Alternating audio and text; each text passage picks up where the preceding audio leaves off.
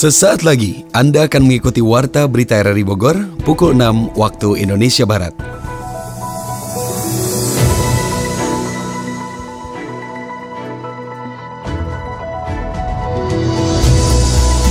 Selamat pagi, salam jumpa.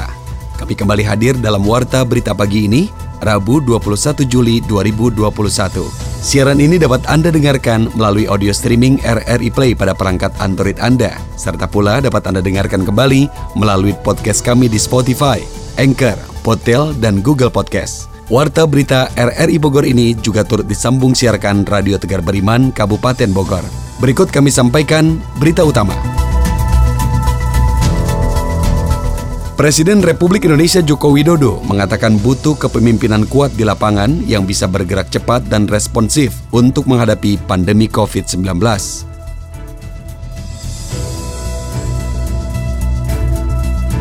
Masyarakat yang sedang melakukan isolasi mandiri covid sembilan belas mendapatkan bantuan obat-obatan dan makanan dari T N I Polri di Kota Bogor. Setiap harinya kita akan membagikan seratus paket kepada masyarakat yang terdampak. Bersama saya Nasrullah Alwi, inilah Warta Berita R R I Bogor selengkapnya.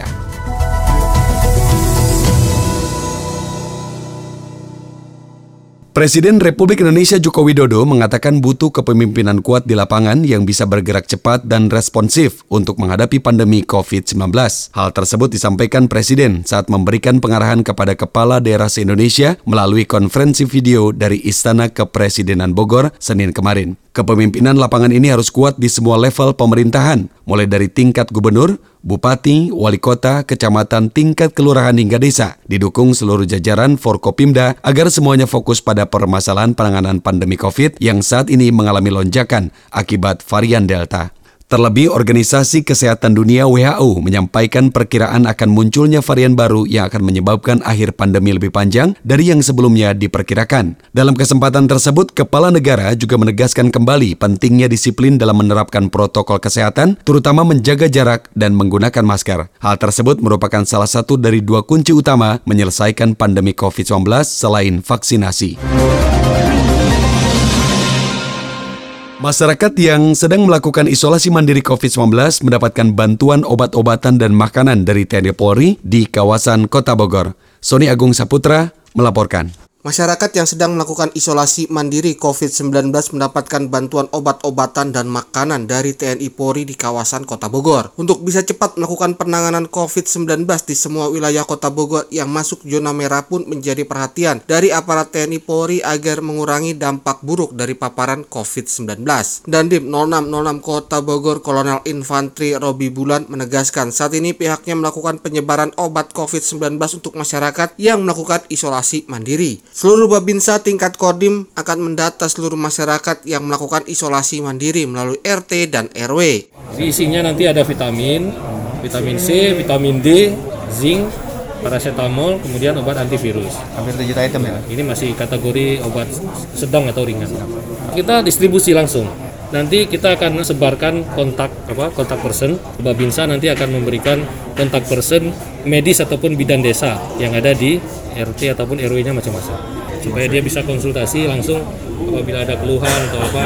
Kapolresta Bogor Kota Kombes Pol Susatyo Purnomo Chondro menjelaskan saat ini semua masyarakat harus mendapatkan pasokan pangan bergizi untuk dapat melanjutkan hidup saat menjalani isolasi mandiri. Untuk itu pihaknya hadir di tengah masyarakat memberikan rasa aman dan nyaman, terutama kepada masyarakat yang sedang menjalani isolasi mandiri dengan adanya distribusi bahan makanan dan obat-obatan. Sehingga kami T N I Polri berusaha untuk mengeliminasi atau mengurangi dampak daripada penanganan P P K M darurat ini, di mana terjadi banyak pengurangan mobilitas, tentunya juga akan mempengaruhi daripada pendapatan masyarakat. Nah, sehingga pada kegiatan ini kami mengantar bantuan pada sore hari ini sebanyak dua ratus paket dan terus setiap harinya kita akan membagikan seratus paket kepada masyarakat yang terdampak. Tentunya ini menjadi bagian kontribusi T N I Polri dalam rangka menekan dampak daripada penanganan krisis kesehatan ini.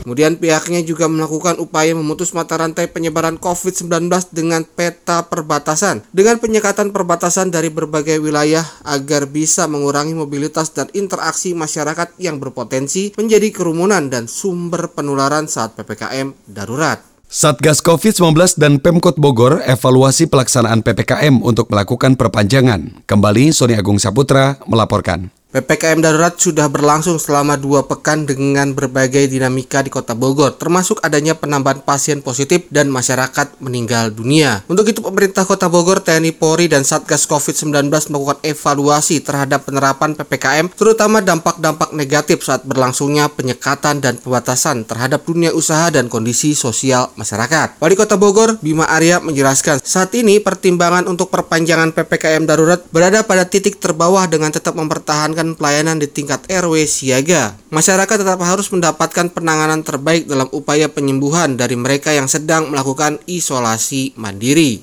Baru saja kita menuntaskan rapat evaluasi, ya, jadi rapat evaluasi terlepas dari apakah P P K M akan berlanjut atau tidak, berlanjut berapa lama, kita melakukan ikhtiar untuk menurunkan laju COVID dengan beberapa langkah yang ditajam. Pertama adalah penguatan kembali di wilayah di tujuh ratus sembilan puluh tujuh R W. Jadi pembatasan lebih ketat lagi aktivitas warga di R W, terutama R W zona merah. Jadi ada kecamatan, dari kecamatan ya, ada kapolsek dan amir, babinsa, babinsa, kita semua unsur tiga pilar ini akan roll out untuk di bawah, kembali lagi ke bawah. Jadi yang kedua nanti akan dijelaskan secara teknis oleh Pak Kapolres. Kita menyiapkan kembali untuk memperlakukan ganjil genap. Ya, kapan menyesuaikan nanti dengan konsep perpanjangan P P K M. Yang ketiga, kita umumkan kepada warga bahwa mulai besok akan digulirkan program bantuan sosial dari Kementerian Sosial. Ada D T K S dan non-D T K S, ya. non-D T K S pada tujuh puluh tujuh ribu lima ratus kepala keluarga dibayarkan langsung dibuka jumlah enam ratus ribu. Kemudian D T K S yang sudah berjalan ini kartu sembako Juli sampai Desember jumlahnya dua ratus ribu untuk tujuh puluh dua ribu K K. Kemudian ada juga bantuan sembako dan juga bantuan yang dari posko darurat di Jalan Beriman. Ini adalah ikhtiar kita agar semua warga bisa terbantu. Ya, terlepas dari apakah mereka diperpanjang atau tidak, tapi bantuan itu sudah siap semua. Kapolresta Bogor Kota Kombes Pol Susatyo Purnomo Chondro mengatakan upaya penyekatan masih akan berlangsung, terutama mengurangi mobilitas dan kerumunan masyarakat dalam kota. Masyarakat yang dapat beraktivitas hanya pada sektor kritikal dan esensial, sedangkan selebihnya harus tetap berada di rumah untuk mengurangi penularan covid sembilan belas. Memang ada beberapa penyampaian dari masyarakat yang harus kami akomodir. Di antara adalah bagi masyarakat yang ingin berbelanja kebutuhan pokok, kebutuhan obat-obatan. Karena pendekatan kami biasanya para masyarakat pengunjung sudah membawa surat, kan mereka tidak bekerja hanya belanja. Terlebih nanti dalam dekat akan turun data non-D T K S, tujuh puluh tujuh ribu lima ratus orang akan menerima bantuan tunai. Ini juga akan berbelanja keluar. Nah, sehingga kami mencoba memikirkan bagaimana teknisnya agar pada saat nanti masyarakat keluar rumah itu juga tidak berbarengan. Tapi kami akomodir, tidak kami tahan semuanya, tapi berbarengan. Nah, ini konsepnya adalah ganjil genap pada sepuluh titik yang sudah kami tentukan, tetapi nanti pelaksanaannya akan kami sesuaikan dengan apakah nanti diperpanjang atau diperpanjang, atau kita aturan yang perpanjangannya. Nanti kita akan lihat ya. Kalau memang ada aturan terbaru sebagainya, tapi intinya kami ingin mengakomodir kebutuhan masyarakat untuk bisa berbelanja. Petugas siap melakukan pendekatan di jalur perbatasan untuk dapat mengurangi mobilitas dan kerumunan masyarakat. Masyarakat. Upaya penegakan protokol kesehatan juga akan berlangsung agar bisa maksimal dalam mengurangi angka positif covid sembilan belas. Aduh, jadi pengen masa kecil lagi kayaknya, Bu. Kayaknya enak gitu, nggak ada beban. Ingat nggak pas dulu kamu kecil gimana? Imut dong pastinya. Main doang ya kerjaannya. Belum pulang kan, Bu, kalau belum dicariin. Sekalinya ketemu malah dijewer sampai nangis aku. Tapi yang kayak gitu sih, Bu, yang dikangenin. Hmm, kalau anak-anak sekarang nih apa-apa takut. Main bareng teman aja nih yang harusnya dunianya gitu jadi pada takut. Apalagi ngerinya di berita banyak juga anak-anak yang kena virus COVID. Makanya deh, kita yang udah lebih dewasa, lebih ngerti harus bisa jaga diri. Karena di sekeliling kita banyak anak-anak. Jadi yang namanya jaga imun, iman, dan aman harus selalu diterapin di mana saja, kapan saja deh. Nomor wahid pokoknya mah. Siap, Bu. Gembira di rumah. Berita ekonomi. Menteri Keuangan Sri Mulyani Indrawati mengungkapkan akan menambah anggaran program Kartu Prakerja sebesar sepuluh triliun rupiah menjadi tiga puluh triliun rupiah dari sebelumnya dua puluh triliun rupiah untuk mengurangi beban masyarakat di masa P P K M darurat. Sri Mulyani dalam konferensi pers virtual di Jakarta Sabtu malam mengatakan, semula pemerintah menganggarkan dua puluh triliun untuk program Kartu Prakerja dengan jangkauan lima koma enam juta orang peserta. Setelah ditambah anggaran sepuluh triliun, maka program Kartu Prakerja bisa menambah dua koma delapan juta peserta, sehingga target program yang bersifat pemberdayaan masyarakat bisa mencapai delapan koma empat juta orang. Penambahan anggaran ini juga dilakukan karena hasil survei menunjukkan program Kartu Prakerja terbukti cukup membantu para pencari kerja atau yang terkena P H K selama pandemi. Untuk program Kartu Prakerja tambahan ini, setiap penerima akan mendapatkan biaya pelatihan sebesar satu juta dan mendapatkan insentif enam ratus ribu rupiah per bulan untuk empat bulan ke depan. Sehingga kata Sri Mulyani, total jumlah bantuan yang didapatkan sebesar dua koma empat juta serta tambahan dana sebesar lima puluh ribu rupiah untuk pengisian survei.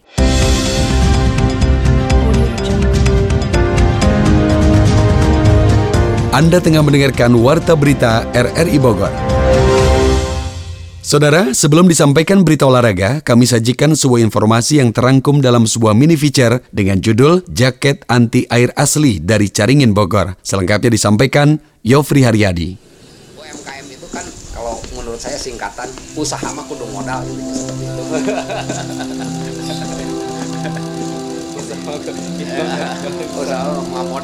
Bogor terkenal dengan sebutan kota hujan. Tingginya curah hujan juga berdampak pada kelembapan dan suhu yang hangat dan dingin. Dan inilah yang menjadikan inspirasi bagi Bubung Saiful Arsyad alias Kang Cawi memproduksi jaket dan jas hujan asli Bogor. Jaket yang diproduksi ternyata banyak di-endorse oleh artis ternama dan dipasarkan di mancanegara melalui platform digital. Saya pun penasaran dan mendatangi workshop jaket Bogor di Kampung Cisalopa, Desa Pasir Buncir, Caringin, Kabupaten Bogor. Hanya bermodal keberanian dan kemampuan menjahit ala kadarnya, bahkan bisa dibilang kurang mahir, Kang Cawi bersama dengan rekan karibnya memproduksi jaket dan jas hujan. Meski keterampilannya menjahit terbilang pas-pasan dibanding rekan lainnya, namun karakter yang supel dan humoris menjadikan produk yang dijual Kang Cawi diborong konsumennya. Dan inilah ternyata kunci sukses dari Kang Cawi, bapak tiga anak yang berusia tiga puluh delapan tahun. Kalau dulu itu waktu dua ribu lima belas pertama dan satu-satunya di Bogor, Kabupaten Bogor, jaket anti air. Kalau produk jaket mah banyak, ya. Tapi yang anti yang air. Yang punya brand anti air sesuai identik dengan benar Bogor Kabupaten. Makanya saya merintis itu dari nggak punya mesin jahit. Dari nggak punya mesin. Tapi Kang Cawi menguasai menjahit kan? Enggak. Bikin pola. Enggak. Lah kok aneh? Ya itu. Tukang baju nggak bisa ngejahit. Ah, itu keunikan saya itu mungkin rekan-rekan yang tertarik itu ke saya itu. Karena kebutuhan, bukan karena bisa. Apapun kebutuhan hidup pasti dilakonin, tapi dengan cara. Yang penting kan menguasai teknik, materi. Kan kebanyakan instruktur itu materi bisa, tapi yeah, yeah. praktek susah. Bahan jaket dibuat dua sisi, luar dan dalam. Bagian luar berbahan latek, kedap air, sementara bagian dalamnya berbahan jaring polar, quilting, menyesuaikan pesanan dari konsumen dan harga yang ditawarkan. Umumnya desain jaket produksi Kang Cawi dapat dibolak-balik menyesuaikan kebutuhan. Jika hujan, maka bagian permukaan luar jaket berbahan latex anti air, namun jika panas, bagian latex berada di dalam permukaan, sehingga Sehingga satu potong jaket dibuat dengan dua desain dan model berbeda, sehingga bagian dalam dan luar atau untuk hujan dan panas. Tidak sedikit mantel dan rompi yang digunakan Satpol P P dan polisi diproduksi di rumah Kang Cawi. Mereka yang memesan adalah desain khusus dan pastinya dengan harga yang lebih pantas. Kehadiran platform digital membuka peluang bagi para pelaku U M K M untuk memasarkan produknya ke luar negeri. Para konsumen pun puas dengan produk jaket Kang Cawi. Untuk uh, usaha online dan offline dan promosi-promosi, endorse-endorse ya, mm-hmm. seperti itu untuk marketingnya. Dan untuk memproduksi itu dari satu orang itu maksimal paling hebat itu tiga jaket tiga untuk jaket. satu hari. Ya. Untuk satu hari. Ya butuh proses karena jaket itu beda dengan fashion-fashion baju-baju lain karena hmm. jaket itu ribet lah ya, apalagi ini jaket anti air, kedap air dan an- kedap angin intinya hmm. mungkin seperti itu. Kalau harga boleh tahu nih Pak, berapa harga? Harga kisaran yang... dari dua ratus ribu sampai ada yang satu juta, satu tergantung juta. Desain dan motif dan keinginan konsumen aja. Kalau boleh tahu infonya katanya pernah sempat dikirim ke luar negeri gitu kan? Ke Jepang, hmm. saya ke Malaysia, produk-produk yang ke luar negeri saya pisahkan di sana. Oh. Ada juga sampel-sampelnya ke Jepang, Malaysia, dan negara-negara lainnya. Oh gitu, nah, artinya udah cukup besar. Bagaimana? Ini kan di tengah pandemi seperti ya. kemarin-kemarin ini, ya. uh, penjualan seperti apa nih Pak? Penjualan drastis tujuh puluh lima persen. tujuh puluh lima persen turun karena hmm. uh, daya beli masyarakat mungkin ya kurang ya. Hmm. Mungkin seperti itu, dan saya juga terdampak signifikan untuk usaha ini. Tidak hanya dari platform digital, pergaulan dengan pemerintah daerah dan organisasi sosial dan profesi yang digelutinya itu pun mengantarnya pada keberhasilan mempromosikan dan menjual jaket Bogor. Salah satunya Pemda Sukabumi. Jaket Bogor dijadikan endorse Dinas Sosial Kabupaten Sukabumi. Kalau untuk reseller harganya beda lagi. Oh iya, reseller biasa. Nah, pasti dia ngambil minimal sepuluh. Oh sepuluh ya, minimal sepuluh ya. Kan ini juga awalnya, ini Pemda Sukabumi ini. Pemda Sukabumi. Mau acara katanya besok. Ini pesannya berapa hari? Cuma empat hari. empat hari. Itu dari Pelabuhan Ratu. Uh-uh. Banyak sih dari Papua juga. Alhamdulillah sih. Untuk informasi, kawasan Caringin, Bogor hingga Cicurug, Sukabumi banyak berdiri pabrik garmen milik perusahaan asal Korea dan Jepang. Dan kehadiran Kang Cawi memproduksi jaket rumahan adalah bentuk dari upaya membangkitkan semangat para pekerja untuk mandiri dan memiliki produk sendiri dengan kualitas terbaik, tidak kalah dengan produk ekspor pabrikan. Adam, salah seorang kepercayaan dan penjahit andalan Kang Cawi pun menceritakan jatuh bangunnya usaha tersebut dibangun. Berawal dari mesin jahit sewa, mendapat order hingga puluhan juta, dibohongi konsumen hingga memiliki karyawan dua puluh orang dan sekarang tersisa dua orang saja akibat penurunan produksi di masa pandemi. Cerita apa dulu perjuangannya Kang Cawi bisa sampai saat ini gitu? Ya perjuangannya jauh lah gitu, oh, gitu. Perjuangannya dari mulai naik turun naik turun gitu, mm-hmm. naik turun naik turun. Dan alhamdulillah udah ketemu sama pelanggannya, sama orang-orang terbesar sebelahnya. Uh-huh. Gitu. Butuh proses lama ya, juga. Lama gitu. Prosesnya lama, uh-huh. cukup lama juga. Dari modal kecil sampai besar, turun lagi, naik lagi, turun naik uh-huh. gitu. Kira-kira pelajaran yang bisa diambil dari Kang Cawi gitu loh? Ya, kesabaran sih. Uh-huh. Intinya kesabaran sama keyakinan, kesabaran sama keyakinan. Mungkin dengan adanya apa usaha seperti ini, uh-huh. usaha seperti ini, orang-orang yang ada di bawah pun bisa ikut naik ke atas ya. Uh-huh. Diajak sama Kang Cawi. Iya. Untuk menjahit. Orang-orang, ayo sini yang yang nggak kerja kita kerja. Nah. Yuk kita bantu gitu. Kalau nggak bisa jahit gimana? Diajarin ngejahit juga. Ada iya. sampai dari iya. nol diajarin. Iya dari nol, dari nol juga. Karena masyarakat masyarakat di sini udah pada tahu. Malahan kebanyakan orang masyarakat di sini yang tidak bisa menjahit aja jadi bisa oh. karena ngikut Kang Cawi di sini. Tidak sulit untuk memiliki jas hujan dan jaket Bogor dengan beragam model yang diproduksi oleh Kang Cawi di platform media sosial termasuk aplikasi belanja online, karena mereka yang tidak memiliki keterampilan menjahit dapat menjual produk jaket Bogor melalui platform digital dan media sosial yang dimilikinya. Cara seperti ini juga memberi peluang bagi masyarakat sekitar menjadi di berpendapatan. Kini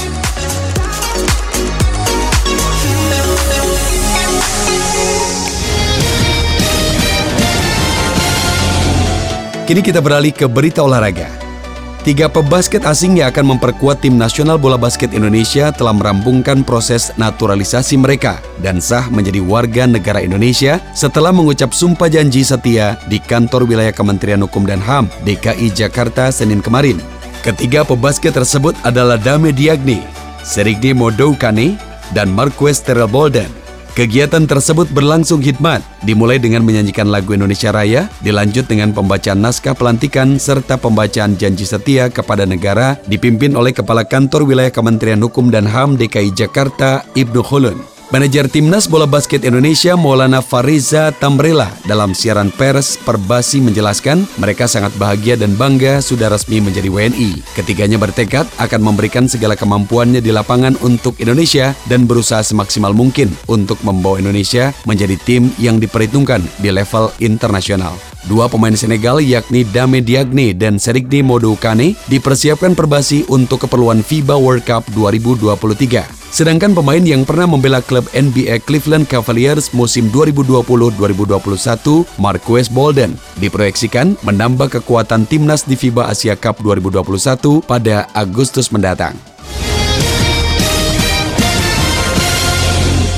Saudara, klaster covid sembilan belas merebak di dalam skuad Fesia. Penyebabnya bermula dari adanya pemain yang menolak untuk diberi vaksin. Hingga Senin kemarin, setidaknya ada sebelas orang yang terjangkit virus corona di klub tersebut, terdiri dari pemain dan staf. Akibatnya, latihan pramusim pun untuk sementara waktu terpaksa diliburkan, diganti dengan latihan mandiri. Profesor Vincenzo Salini yang merupakan kepala medis Fesia menjelaskan peristiwa ini bermula dari adanya pemain yang enggan untuk divaksinasi. Federasi Sepak Bola Italia menginginkan semua pemain Liga Italia, khususnya Serie A dan Serie B, mendapatkan vaksin sebelum musim dua ribu dua puluh satu dua ribu dua puluh dua dimulai. Salini pun berharap para pemain Spezia akan tergerak untuk divaksinasi setelah kejadian ini.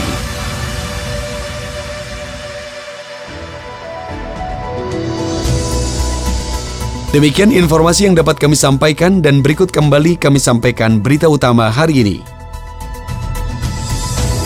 Presiden Republik Indonesia Joko Widodo mengatakan butuh kepemimpinan kuat di lapangan yang bisa bergerak cepat dan responsif untuk menghadapi pandemi covid sembilan belas. Masyarakat yang tengah melakukan isolasi mandiri covid sembilan belas mendapatkan bantuan obat-obatan dan makanan dari T N I Polri di Kota Bogor. Saudara, siaran ini dapat Anda dengarkan kembali melalui podcast kami di Spotify, Anchor, Podtail, dan Google Podcast. Mewakili kerabat kerja yang bertugas hari ini, saya Nasrullah Alwi mengucapkan terima kasih. Selamat pagi.